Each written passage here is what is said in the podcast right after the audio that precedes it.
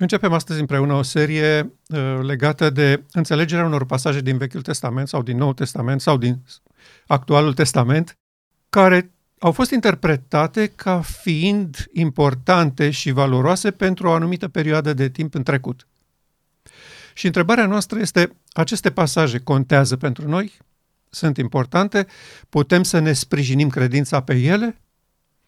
Uh, mulți oameni se întreabă lucrul acesta cred că și dumneavoastră v-ați confruntat cu asta și pe mine m-au sunat oameni să întrebe de ce pasajul respectiv pe care voi îl folosiți foarte mult este important în 2022.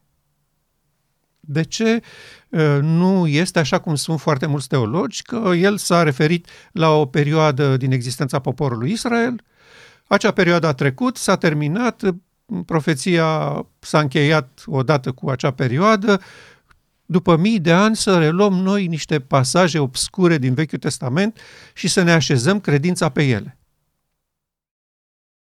Și eu cred că întrebarea este legitimă și de aceea, ă, în special pasajele care pe noi ne pasionează și pe care le socotim adevăr prezent, ă, le vom așeza pe masă și vom încerca să răspundem aceste întrebări. Contează pentru noi? Sunt importante pentru noi? Au vreo valoare în experiența noastră practică de astăzi? Și întrebarea aceasta uh, izvorăște din experiența ale poporului lui Dumnezeu din trecut, unele dintre ele care chiar au format acest popor, care se numește astăzi Biserica Adventistă sau Biserica la Odisee. Profeția celor 2300 de seri și dimineți. Dacă urmașii lui Miller i-ar fi spus, uh, stimate frate pastor, asta a fost de mult s-a întâmplat, uh, Antioch Epifanu, sanctuarul uh, murdărit, întinat, apoi curățit, s-a terminat. Ce vrei tu să spui cu 2300 de și dimineți? Dacă reacționau așa și nu considerau că este valoros și important pentru vremea lor, îl aruncau la gunoi și își vedeau de viață. Și nu mai apărea acest popor. Uh, de asemenea, viziunea Sărăi White, care este fundamentală pentru apariția mișcării advente – Uh, toți mileriții au plecat acasă, supărați că nu s-a întâmplat ce au crezut ei. Uh, câțiva dintre ei n-au plecat acasă în sensul acesta. Au vrut să știe ce e cu viziunea aceea. Uh, ce a spus Daniel? E important pentru noi astăzi, în 1844? Nu e adevărat ce spun preoții și pastorii noștri, că s-a terminat de mult cu ea, a fost închisă și terminată? Dacă făceau așa ceva, nu mai apărea astăzi poporul acesta. Și de asta vreau, vreau astăzi să uh, ne bazăm întreaga desfășurare a investigației noastre uh, pe baza unei declarații făcute de Apostolul Pavel. Pavel a fost și el uh, unul dintre aceștia care nu era mulțumit cu explicațiile oferite de profesorii din seminar. A trebuit să reia și au trebuit câțiva ani să reia toată istoria lui Israel ca să înțeleagă de ce noi astăzi, în anul 34-35, suntem în poziția în care suntem, de ce scandalul în biserică, de ce trebuie să omor eu niște uh, concetățeni de-ai mei. Și uh, logica lui s-a concentrat și s-a, s-a centrat în această definiție din 1 Corinteni, capitolul 10. El spune așa, aceste lucruri li s-au întâmplat ca să ne slujească drept pilde și au fost scrise pentru învățătura noastră, peste care au venit sfârșiturile veacurilor. Uh, vreau întâi să discutăm puțin despre expresia drept pilde. Aveți grijă! Sunt pilde. Sunt pilde, sunt parabole, avem de-a face cu limbaj metaforic, avem de-a face cu simboluri. Cereți înțelepciune de la Dumnezeu să înțelegeți pildele trecutului. Pentru că ele nu sunt fapte care trebuie imitate. Nu sunt comportamente care trebuie copiate. Dacă copiem ce a făcut Israel, ajungem la ce au făcut ei cu Hristos în 31. Nu, acestea sunt pilde, sunt parabole. Și ferice de cei care înțeleg limbajul acesta al pildelor, al metaforelor din Vechiul Testament. Apoi, au fost scrise pentru învățătura noastră peste care au venit sfârșiturile veacurilor. Noi constatăm astăzi că au trecut 2000 de ani și nu au venit sfârșiturile veacurilor peste generația lui Pavel. Și ne întrebăm ce a vrut să spună. Dacă a știu ce spune, sau dacă a vorbit uh, gura fără el. Uh, cine sunt acești noi, peste noi, învățătura noastră? Orice generație în viață. Pentru că se putea, dacă ei îndeplineau și răspundeau planului lui Dumnezeu, să fie ultima generație. Și Pavel spera, având revărsarea Duhului Sfânt în măsură limitată peste ei ca popor, Duhul Sfânt operând în ei, ucenicii făceau minuni. Puteau să aducă încheierea marii controverse la un final glorios în timpul vieții lor. Și toate învățăturile despre care vorbește el sunt pentru noi, această generație în viață. Din păcate, generația lui a eșuat. Și ea rămâne valabilă, deci informațiile despre care vorbește el aici se potrivesc și trebuie luate în serios pentru orice generație care este în viață. Acum, în 2022, noi suntem generația în viață. Noi suntem aceștia despre care vorbește versetul. Peste noi au venit sfârșiturile veacurilor, adică este posibil ca marea controversă să se încheie în generația noastră. Și de aceea eu cred că este important să uh, ne aplecăm cu seriozitate asupra unor pasaje ale Vechiului Testament, profeții neîmplinite în istoria lui Israel și să vedem ce relevanță au ele pentru vremea noastră. Vreau să adaug și eu ceva. Uh, cunoaștem că ni se spune în Scriptură, cuvântul lui Dumnezeu este un cuvânt viu. Uh-huh. Cum poate fi cuvântul viu dacă uh, considerăm Biblia doar o, niște fapte istorice care s-au întâmplat și care asta este, s-a terminat. Uh-huh. Și de aceea, uh, aceste, da, Biblia este uh, scrisă, este construită pe fapte istorice. Uh-huh. Numai că în, în spatele acestor fapte istorice uh, sunt niște pilde sau sunt, se, sunt niște aplicații care uh, sunt valabile pentru fiecare generație care uh, intră în legământ cu Dumnezeu sau care are pretenția de a-L cunoaște pe Dumnezeu și de a-L sluji pe Dumnezeu. Și din punctul acesta de vedere, cuvântul lui Dumnezeu este viu. Uh-huh. Dacă nu am găsit aceste aplicații, nu ar mai fi valabil. Adică uh-huh. și nu ar mai fi viu. Ce rost? Da, ați văzut, învățăm la istorie la școală niște fapte istorice care s-au împlinit acum 1000, 2000, 3000 de ani în urmă. Ok, sunt uh, fapte istorice și rămân fapte istorice nu, nu ne influențează, consider eu, cu nimic că Alexandru Macedon a făcut imperiul lui, știu eu, cu 300 de ani înainte de Hristos și uh, a existat a, a Alexandru Macedon. Ce pildă sau ce, uh, cu ce mie mie de folos zilele noastre că a existat Alexandru Macedon? Însă, în spatele acestor întâmplări, uh, zic eu, se ascund niște simboluri sau niște înțelegeri sau niște aplicații care uh, uh, se, sunt valabile pentru noi care trăim uh, astăzi. Și de aceea consider că, până la urmă, tot cuvântul lui Dumnezeu are un rost. Mai am eu o părere. Uh, nimic nu este înscris în Biblie degeaba. Adică fiecare cuvânt sau fiecare lucru, fiecare istorie care a fost scrisă în Biblie, a fost scrisă cu o anumită socoteală. N-a fost scris Uh, gratuit sau fără rost.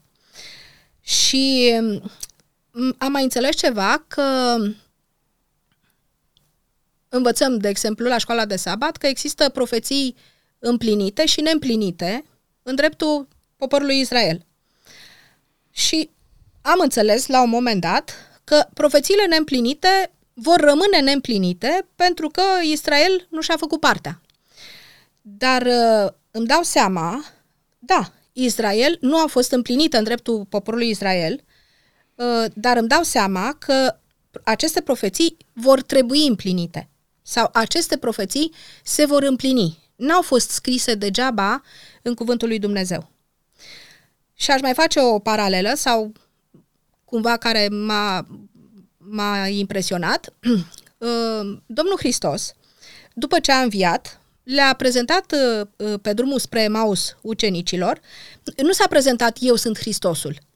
Uh, și, da, el a venit de fapt cu, cu, cu Scriptura. Da? Le-a tâlcuit Scripturile de la Moise. Deci Domnul Hristos a dovedit prezentarea sau uh, împlinirea profețiilor în dreptul lui ca o dovadă că el este acela pe care trebuiau să, pe care îl așteptau, el este Mesia.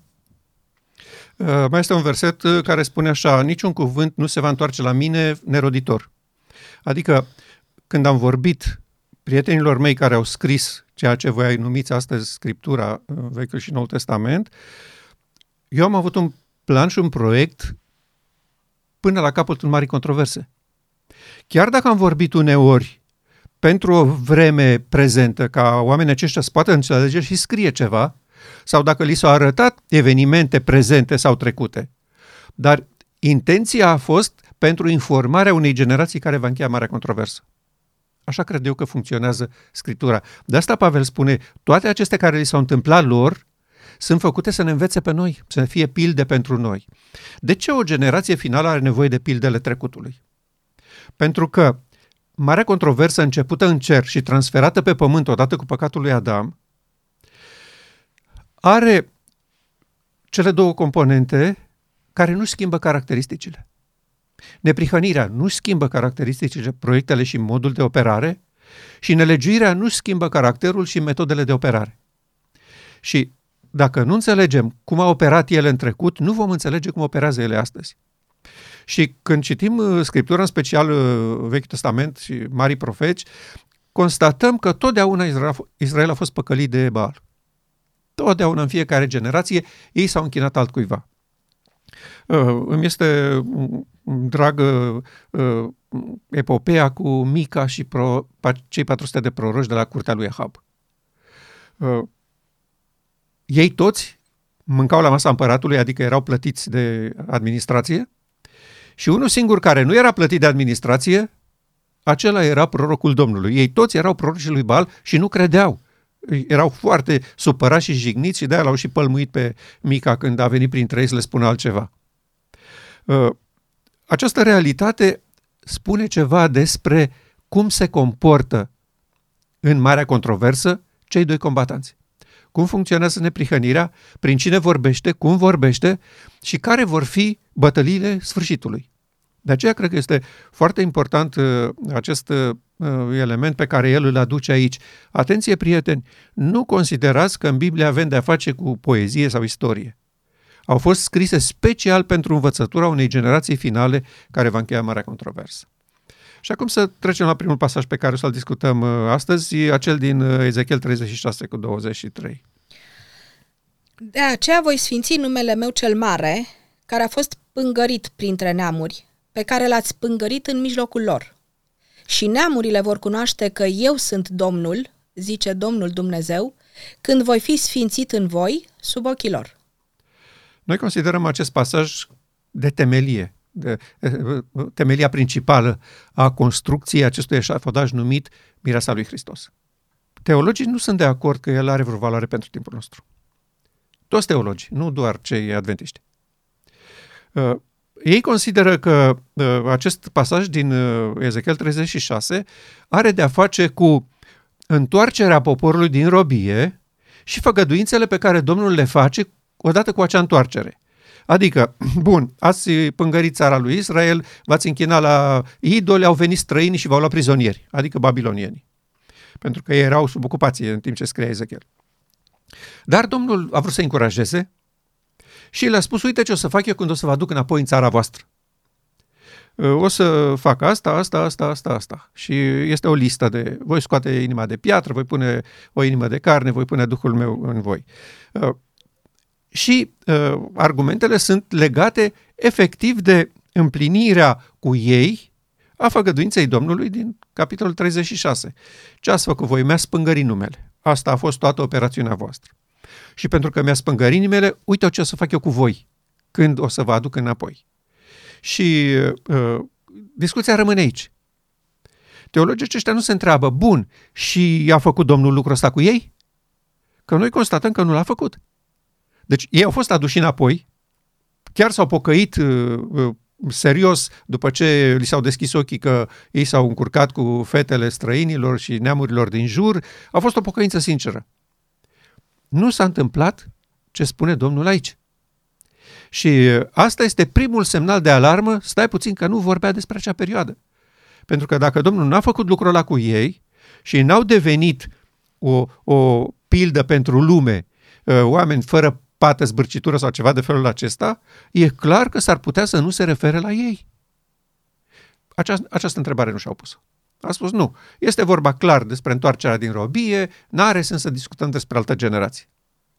Și noi constatăm că făgăduința aceasta, voi sfinți numele meu în voi, nu s-a întâmplat niciodată în istoria lui Israel până în anul 34, când au fost lepădați ca națiune. Aceasta este uh, primul argument că făgăduința Domnului, una, nu va rămâne neîmplinită și că nu s-a referit la generația uh, întoarcerii din Babilon. Apoi, un alt argument foarte serios, după părerea mea. Toți creștinii, dar în special Biserica Adventistă, așteaptă o revărsare fără precedent a Duhului Sfânt numită ploaia târzie. Și că în această operațiune uh, va veni puterea de la Duhul Sfânt înzecit față de cum a venit la cinzecime. Și că atunci poporul lui Dumnezeu va avea un succes fenomenal și va face o lucrare formidabilă în lume și se va încheia harul și vine Hristos. Asta este imaginea, chiar dacă cu mici uh, diferențe printre denominațiuni. Dar toată lumea recunoaște că revărsarea Duhului Sfânt va fi o realitate care nu s-a întâmplat. În plus de asta, specific poporului nostru, noi credem că, ca popor, ca Biserica Adventistă, ca teologie adventistă, că Ellen White are dreptate când spune că atunci când caracterul lui Hristos va fi în mod desăvârșit reprodus în poporul său, atunci el va veni spre a pretinde ca fiind ai săi și că el așteaptă o generație cu un caracter fără pată, zbârcitură sau ceva de felul acesta. Adică oameni care să nu mai păcătuiască, să iasă din zona nelegiuirii. Deci ei speră și cred că se va întâmpla o astfel de operațiune și că sub ploaia târzie și sigilarea recolta se coace, adică ei ajung la o oarecare maturitate dincolo de care nu există întoarcere și de aceea Dumnezeu își pune sigiliul pe frunțile lor. Deci ei recunosc că noi avem în momentul ăsta, sau o să avem în momentul ăsta al întâmplării revărsării Duhului Sfânt, un popor care trăiește fără păcat în fața unui Dumnezeu Sfânt. Acestea sunt credințe ale teologiei Bisericii Adventiste. Bun, ce spune pasajul din Ezechiel? Cum voi fi eu sfințit în voi sub ochii lor? Voi pune Duhul meu în voi și vă voi face să păziți legile și poruncile mele. Voi pune Duhul meu în voi nu înseamnă revărsarea Duhului Sfânt în măsură bogată? Da? Nu asta este împlinirea pe care o așteptăm? Și ce se va întâmpla când voi pune Duhul meu în voi? Voi, vă voi face să păziți legile și poruncile mele. Deci până atunci n-ați putut să le păziți. Iată cum, legate de informațiile pe care le avem și le-am primit recent, acest pasaj devine cu totul important și esențial pentru o generație care va încheia marea controversă. El nu se poate aplica unei alte generații, oricât de glorioasă a fost ea nu se poate aplica Bisericii Filadelfia. Nu s-a întâmplat. Bisericii Filadelfia i s-a pus în fața ușă deschisă și ea n-a intrat pe ea. Asta e tragedia. Uh, celorlalte biserici nici nu mai vorbim. Singurul moment, loc și popor care poate beneficia de această făgăduință este ultima biserică din Apocalips 3, Biserica la Odiseea. Ea este chemată în, la această mare și fenomenală ofertă a lui Dumnezeu, care nu s-a întâmplat. De aceea noi considerăm că aceasta este o temelie puternică pentru generația noastră. Dumnezeu va face ca pământul să fie luminat de slava sa. Cum face lucrul ăsta? Voi fi sfințit în voi sub ochii lor. Adică, sub ochii oamenilor, Dumnezeu va face ceea ce a promis. Voi scrie legea mea în mintea și inima voastră și ei vor vedea acest lucru. Ăsta este singurul argument pentru care noi credem că este posibil în vremea noastră în, în confuzia asta și în, în miile de oportunități, oferte și soluții de mântuire, este posibilă o astfel de câștigare masivă de suflete. Nu va mai fi vorba despre declarații și predici și predicări și vino și tu la noi. Va fi, iată ce a făcut cu acest popor, vreau să fac și cu voi.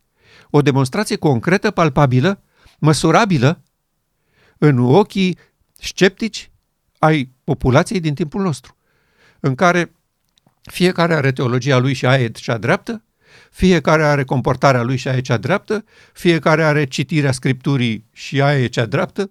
În fața unei astfel de situații de, de masivă fragmentare teologică, socială, comportamentală, religioasă, Dumnezeu face un lucru fenomenal. Voi fi sfințit în voi sub ochii lor. Acestea sunt argumente solide, după părerea mea, de a accepta că Pasajul din Ezechiel 36 este o temelie formidabilă pe care mireasa lui Hristos trebuie să se formeze. Uh, noi nu putem să riscăm să ne punem în joc în această mare controversă viața prezentă sau viitoare, numele, reputația, uh, uh, energia, pe baza unor versete care nu au nicio legătură cu timpul nostru. Ar fi o nebunie și o prostie formidabilă.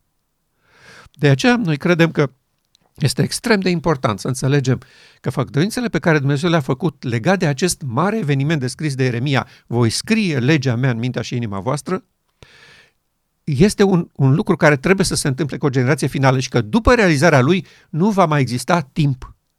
Se încheie marea controversă și poporul lui Dumnezeu ajunge în sfârșit acolo unde așteptat și unde i s-a promis, noul Ierusalim. Iar eu aș continua încercând să fac uh, câteva aplicații. Uh, pe măsură ce vorbeai, mă gândeam că cine a fost? A fost cineva în care numele lui Dumnezeu a fost uh, slăvit, sfințit și m-am gândit la Domnul Hristos. Deci am putea spune că Domnul Hristos este un model, un prototip, în felul în care uh, numele lui Dumnezeu a fost sfințit în el și în felul în care Duhul lui Dumnezeu a lucrat în, în Domnul Hristos. Asta ar fi, aș putea spune, o aplicație. Sunt conștientă că aici vorbim de un popor, adică voi, nu doar tu, adică nu doar unul singur, Correct. ci voi, da? Și referința este la poporul meu, la poporul lui Dumnezeu. Sunt conștientă de lucrul acesta. Uh, și aș mai observa un alt lucru. Vorbim despre uh, cinzecime. Felul în care Uh, am putea spune, am, am văzut o manifestare a Duhului Sfânt într-o, să zicem, uh, primă etapă. Uh, avem de învățat de acolo. Adică, cum s-a, cum s-a, deci, în ce condiții s-a întâmplat, când s-a întâmplat, de ce s-a întâmplat. Pentru ca să putem să recunoaștem, zic eu, a doua cinzecime sau uh, revărsarea, ploaia târzie, da? Uh, pentru că eu mă mai gândesc la o chestiune. Pentru că satana este cel mai specialist în, a, în contrafacere și satana are și el, să zicem, revărsarea Duhului lui, ca să, ca să facem da. așa o paralelă sau un tablou. Uh, și atunci uh, sunt convinsă că uh, satana e specialist în a contraface și e specialist în a urmări uh, cuvântul lui Dumnezeu și eu consider că el, înainte ca uh, Dumnezeu să uh, împlinească aceste lucruri, satana va încerca să le împlinească el și va aduce contrafacerea. Și mulți oameni vor fi înșelați, pentru că ne, neștiind uh, să facă diferența, vor avea impresia că acesta este Dumnezeu cel viu și adevărat, adică satana și manifestările lui.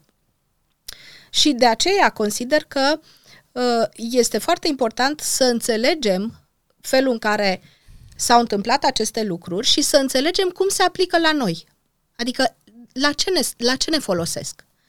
Pentru că eu mai consider că atunci când se va revărsa Duhul lui Dumnezeu uh, în ploaia târzie peste copiii săi, să, să putem să facem diferența dacă acela este Duhul lui Dumnezeu cel viu și adevărat sau dacă este contrafacere. Uh, referitor la cinzecime, uh, aș vrea să mai vedem că dacă la cinzecime știți, știm cu toții, am citit în Biblie, uh, apostolii au avut putere, uh, au făcut minuni, da? Ehm, aș vrea să vedem, de fapt, în spatele acestor manifestări, care era scopul lui Dumnezeu.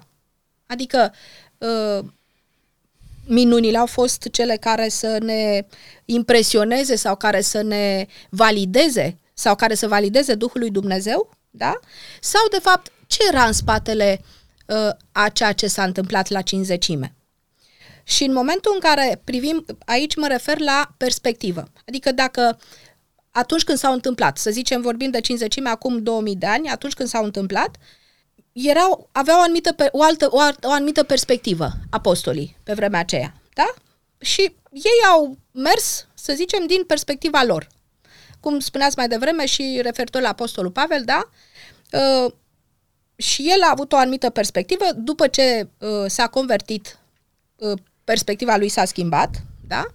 Și eu sunt convinsă că până la sfârșitul vieții lui, Apostolul Pavel a sperat că uh, această controversă a veacurilor sau că Domnul Hristos va, va reveni în timpul vieții lui.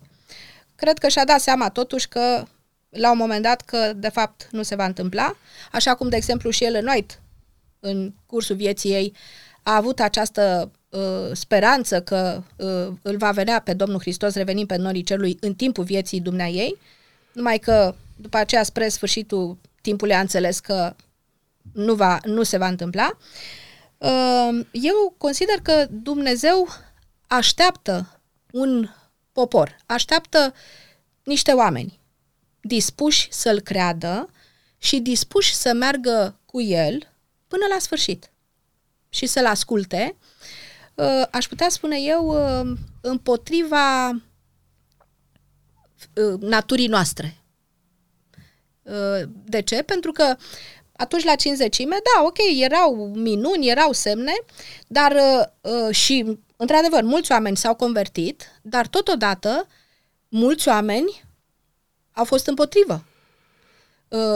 Demonii și satana s-au luptat din răsputeri ca să, să schimbe, să întoarcă, să oprească manifestarea Duhului Sfânt. Și tot așa, consider că și acum, la timpul sfârșitului, în momentul în care uh, Duhul lui Dumnezeu se va revărsa, se va întâmpla plo- ploaia târzie, uh, tot așa se va produce această reacție. Ați spus mai devreme, uh, referitor la pasajul Sorei White, care este cumva mie drag sufletului meu și atunci când l-am citit prima dată, acum vreo 30 de ani, în uh, parabole Domnului Hristos, atunci când caracterul Domnului Hristos va fi reprodus în, în uh, poporul, copii, său. poporul său, uh, va veni să ia acasă ca fiind ai săi, uh, acum 30 de ani mi s-a părut simplu. Ah, simplu. Deci dacă am caracterul Domnului Hristos, gata, s-a rezolvat problema. Trebuie să vă spun că după 30 de ani uh, cu, să zic așa, părere de rău, nu pot să spun că am, mă, că am caracterul Domnului Hristos în mine. Și îmi dau seama de fapt că nu pot atâta timp când nu am Duhul lui Dumnezeu. Cât timp nu este Duhul lui Dumnezeu în mine, ori pe orice metodă aș încerca. Și în ăștia 30 de ani să știți că am încercat multe metode, uh, dar mi-am dat seama că, de fapt, sunt născută sub legea păcatului și a morții și nu, nu pot, uh, mai am eu o vorbă, ce bine ar fi că atunci când, uh, să zic, m-am făcut adventistă sau atunci când mă convertesc, uh, cumva păcatul e așa ca o haină și dau jos haina de pe mine și am scăpat de păcat. Și același lucru și cu această lege a păcatului și a morții, ce bine ar fi că atunci când cred lucrurile acestea, cumva această lege a păcatului și a morții să se anuleze da? și să Uh, se înființeze sau cumva să fiu sub, uh, să zicem, jurisdicția legea Duhului de viață, da? Numai că, din nefericire, nu, se, nu s-a întâmplat încă lucrul acesta și mi-am dat seama că uh, cumva trebuie căutat sau schimbată perspectiva sau căutat în alt fel referitor la felul în care caracterul Domnului Hristos se va manifesta mai întâi fac aplicații la mine, în mine și la uh, felul în care caracterul Domnului Hristos se va manifesta în copiii săi, în poporul său. De aceea avem acest pasaj, ca să ne spună că lucrul ăsta se va întâmpla cu tot poporul odată și nu personal la botez sau la convertire. Uh, încurcătura face că avem uh, lumea plină de oameni care uh, sunt fer convinși că au Duhul Sfânt locuind în ei și care recunosc că n-au caracterul lui Hristos în același timp și tot uh, se luptă cu păcatele și le repetă și le... Uh, tragedia asta a infectat complet între creștinismul, inclusiv Biserica Laodicea. Oamenii sunt convinși că la botez au primit ceva și de acum sunt ce trebuie să fie, dar nu, încă nu e treaba terminată. Uh, bun, uh, în încheiere vreau să uh, amintesc uh, încă o declarație importantă care se leagă de lucrul ăsta, voi fi simțit în voi, s-a întâmplat cu un exemplar al rasei umane și Dumnezeu ne informează pe noi cei care credem lucrul acesta că El a vorbit prin Ellen White, că scopul sau intenția lui Dumnezeu este să facă din biserica sa întruparea continuă a lui Hristos. Adică să continue cu oamenii. Și aici el vorbește despre un popor întreg. Prin urmare, este un eveniment care încheie marea controversă și deci nu poate fi aplicat niciunea dintre generații trecute, nu poporului Israel, nu altor denominațiuni creștine, ci poporului vremii sfârșitului, care vor avea încredere că Dumnezeu va fi sfințit în ei, sub ochii întregii omeniri. Aceasta este speranța noastră și uh, vreau să închei uh, din nou cu declarația lui Pavel. Toate aceste lucruri pe care le studiem au fost scrise pentru învățătura noastră, pentru o generație care se va trezi la un altul destin uh, anunțat de Dumnezeu. Vreau să scriu legea mea în mintea și inima voastră. Amin.